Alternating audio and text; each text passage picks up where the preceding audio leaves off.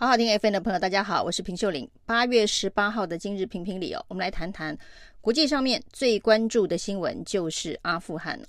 塔利班的神学式政权在阿富汗呢，如秋风扫落叶一般，攻占了总统府，夺下了政权呢，只花了短短的十天时间呢。那虽然美军呢是已经撤军，而且这个撤军的说法呢是已经持续了好一段时间了，甚至呢美国的四任总统都在规划阿富汗撤军哦。这二十年美军在阿富汗驻军的这个时间哦，并没有让阿富汗的这个军政府有足够的实力可以对抗塔利班。不过呢，这个速度实在是快的，让。全世界的人都跌破了眼镜哦！短短的十天之内哦，美军前脚刚走，塔利班就进驻了总统府哦。那包括了阿富汗的总统甘尼，搭着满载现金的直升机出逃，他立刻宣布辞职，立刻逃到别的国家啊。那搭着直升机出逃，结果呢，装满了钞票的这一个卡车以及直升机哦，钱多到装不下。洒满了机场的跑道，那这个场景哦，真是让人感觉是一种非常荒谬的场景哦。美国在阿富汗二十年哦，扶植这个政府哦，阿富汗政府，那短短的十天之内呢，居然可以用这么样子的一个荒谬的剧情结束阿富汗政府的政权哦，那交给了塔利班哦。那当然呢，这一个总统甘尼总统。出逃的画面已经让大家觉得非常不可思议了。那结果呢，在喀布尔的机场挤满的是逃难的阿富汗人民哦。因为呢，据说在阿富汗有谣言，你只要能够挤进机场，你就可以离开阿富汗，就有机会。那当然，阿富汗人民对于塔利班政权的这一个残暴是还心有余悸哦。所以呢，相当多的人想要在塔利班正式的执政之后呢，逃离阿富汗哦。科布尔机场挤满了人，最震撼的画面呢，是这一则从一架美国 C 十七军机当中所拍出来的画面呢，就是呢，有人为了要挤上军机啊，那舱门已经关上，他攀在这一个飞机的起落架上哦，那在飞机起飞之后，这当然就成了几具尸体哦，那这个 VCR 呢是震撼了全世界哦，那相当惨不忍睹的画面哦。那另外呢，这个美国军方有人公布了在 C 十七运输机上面的画面呢。那跟塔台的对话，跟这个卡达台塔塔台的对话当中哦，这一架 C 十七的运输机上面居然载满了八百人哦。那通常呢，美军的 C 十七的运输机大概是一百多名的士兵加上他们所需要的装备武器哦。那曾经最多也载过这个六百人撤侨。那这次呢？这个军机上居然挤进了将近八百名的阿富汗的民众啊！那这个画面也非常的震撼哦，就像是韩国电影《末日列车》的场景哦。那挤得满满满的一个军机的这个机舱哦，每个阿富汗人民的脸上是惊恐。那美国军方其实表示说，像这样子的一个。搭载将近八百人的运输机哦，不是只有这一架哦。那这段期间呢，本来不能够搭载这么多人的运输机的这一个美国的军机哦，那也不忍心拒绝这些要挤上飞机的阿富汗难民哦，于是呢，就通通都让他们上了飞机哦。这是美军对于阿富汗人民最后的慈悲吗？就是在喀布尔机场大家所看到的大逃难的画面哦。那但是这个画面呢，传遍全世界之后哦，那整个喀布尔的乱象，整个塔利班十天之内秋风扫落叶的进驻了阿富汗的这个总统府哦，仿佛过去二十年美军在阿富汗所有的这一个努力，所有的工作，所有的这个协助阿富汗政府军的建军哦，通通都是一场笑话。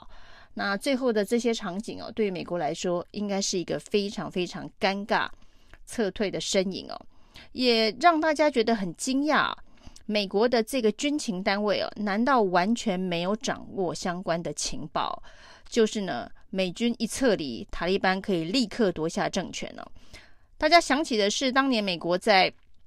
西贡撤退的时候，那当然呢，美国决定要结束越战，把这个军队撤回美国本土哦的这个呃越南战争哦，这个越战哦，那当时呢也是一个仓皇逃离的身影。不过呢，当时的南越政府撑了将近一年半，这个政权才被这个北越的共产党打下。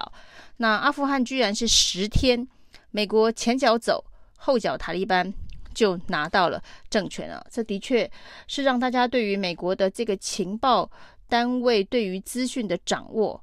有非常大的这个惊讶。你居然不知道十天之内就会变天吗？那对台湾人来讲哦，这件事情也是相当大的震撼教育哦。那很多人想到的是一九四九年哦，国民党逃离中国大陆的场景，那也是逃难式的场景哦。那当然，太平轮的悲剧。就是这样那样子逃难大时代里头的一个故事啊，那像那样的场景也是在上海的这一个码头抢船票、挤船票，大家想要抢飞机、想要抢这个登船等等啊，那就是一个大逃难的场景哦。那很多人想到的是一九四九年国民党大逃难的场景哦，但是不同的是哦，国民党呢这个撤到了台湾之后呢，继续维持了。中华民国的政权呢、哦，那继续在台湾把这一个政府建立起来。接下来后续的不不管是这个经济起飞等等哦，这一个民主化，都让这个台湾的这个所谓的政权变成是一个非常稳固而有前景的一个政权哦。当然，跟美国在阿富汗二十年的努力相比哦，那台湾真的是远远超车超到外太空。那为什么？美国在阿富汗二十年，却没有办法建立一个能够独立自主的民主国家哦。那当然呢，阿富汗这件事情哦，对于台湾的震撼教育是，阿富汗的这个总统哦，他恐怕是没有办法跟当年国民党撤退到台湾来之后所继续建立的这个民主政权一样哦。那甘尼在出逃之后呢，恐怕就是一个。呃，不会有后续，呃，这个反共反攻势力的一个流亡政府哦，那甚至可能连政府也不会成立，他只是要寻求一个安全的政治庇护而已哦。那对于这一件呢，震惊全世界的一个重大的国际新闻哦，民党的府院党却异常的低调，那跟美国一样哦，似乎也有那么一点点的尴尬哦。那拜登呢，在这一个国际压力之下，出来开了记者会哦。那怎么会美国把阿富汗的情势搞成这样？那拜登的说法，这是美国总统必须做的决定哦。那撤军这件事情是四任美国总统都在规划，在他任内的完成哦。但是呢，他把整件事情归咎于这个甘尼守不住哦。那在太短的时间之内辞职，然后呢，这一个政府军完全不做抵抗。那但是甘尼总统哦，他在辞职声明上面所说的是说，他觉得他辞职、他离开是对阿富汗人民伤害最小的方式哦，因为呢，一旦这个内战的战火，这个双方的攻防啊，那就会造成更多人民的死伤啊，所以呢，他是为了不要造成太多的伤亡，所以采用了这一个呃离开辞职的这个方式哦。那于是有人就问到说：“万一呀、啊，万一呢？台湾也被解放军兵临城下的时候哦，那我们的总统到底是会逃，还是会留下来抵抗哦？那这个问题呢，其实赵康发问之后呢，这个民进党基本上呢，没有人去回应这个问题哦。那今天呢，这个苏贞昌被问到了。”他的回应方式是说：“我们当然是哦，这个被杀被关都不怕。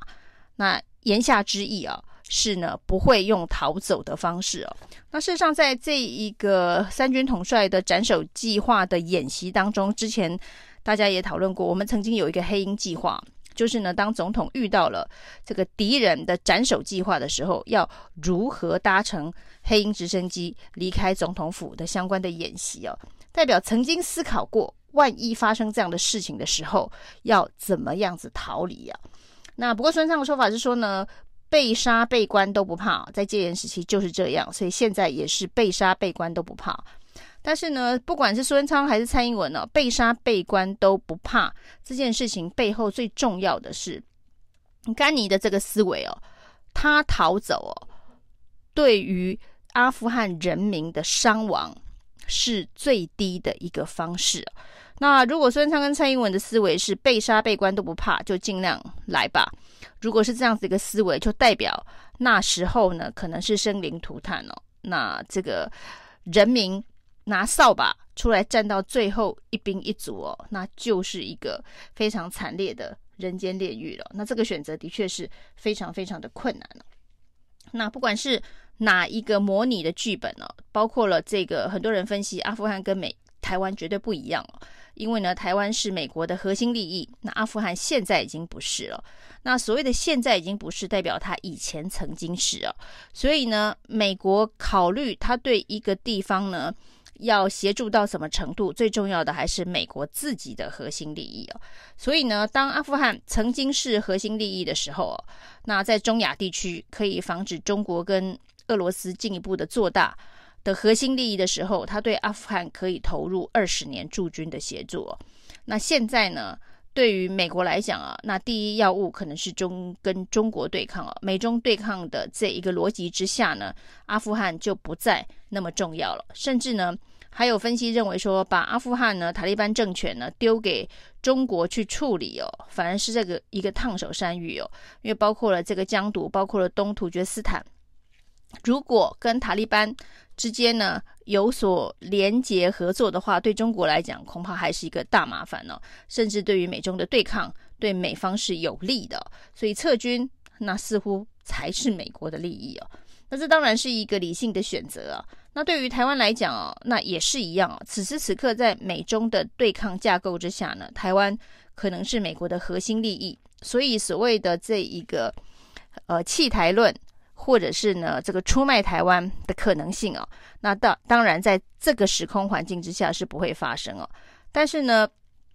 现在的这个阿富汗有没有可能成为未来的台湾的处境哦？这当然世界局势是有各种变化的可能性哦。那包括美国的核心利益，北美国的内部的这个政治协调的利益，有没有可能走到必须放弃？台湾的这一个地步，其实这都应该是蔡英文团队，或者是说现在的执政团队应该去做沙盘推演的。虽然表面上对于这件事情呢，我们看到的是总统府哦，府院党并没有太多的回应哦，那也没有透露相关的讯息哦，但实际上呢，国安高层会议是不是就应该要像当年？这个时候倒是有点怀念起李登辉哦，当年的台海危机的时候呢，李登辉的十八套剧本，大家到现在呢还是津津乐道。那针对这件事情，有没有蔡英文的十八十八套剧本呢？那有没有在思考，万一万一当时空环境改变哦，美国不再是台湾不再是美国的核心利益的时候？那个时空环境哦，那台湾应该做什么样的决策，或者是此时此刻应该要如何强化自己的这一个相关的作为哦？那一方面呢，当万一不再是美国的核心利益的时候呢，我们能够有自救的机会，那或者是说呢，如何想办法把自己。一直维持成是美国的核心利益哦，这当然是不同的剧本会有不同的这一个步骤跟规划去沙盘推演哦。那只是不知道蔡英文到底有没有跟阿富汗有关的十八套剧本。以上是今天的评评理，谢谢收听，谢谢收听，请继续关注好好听 FM，并分享给您的好朋友。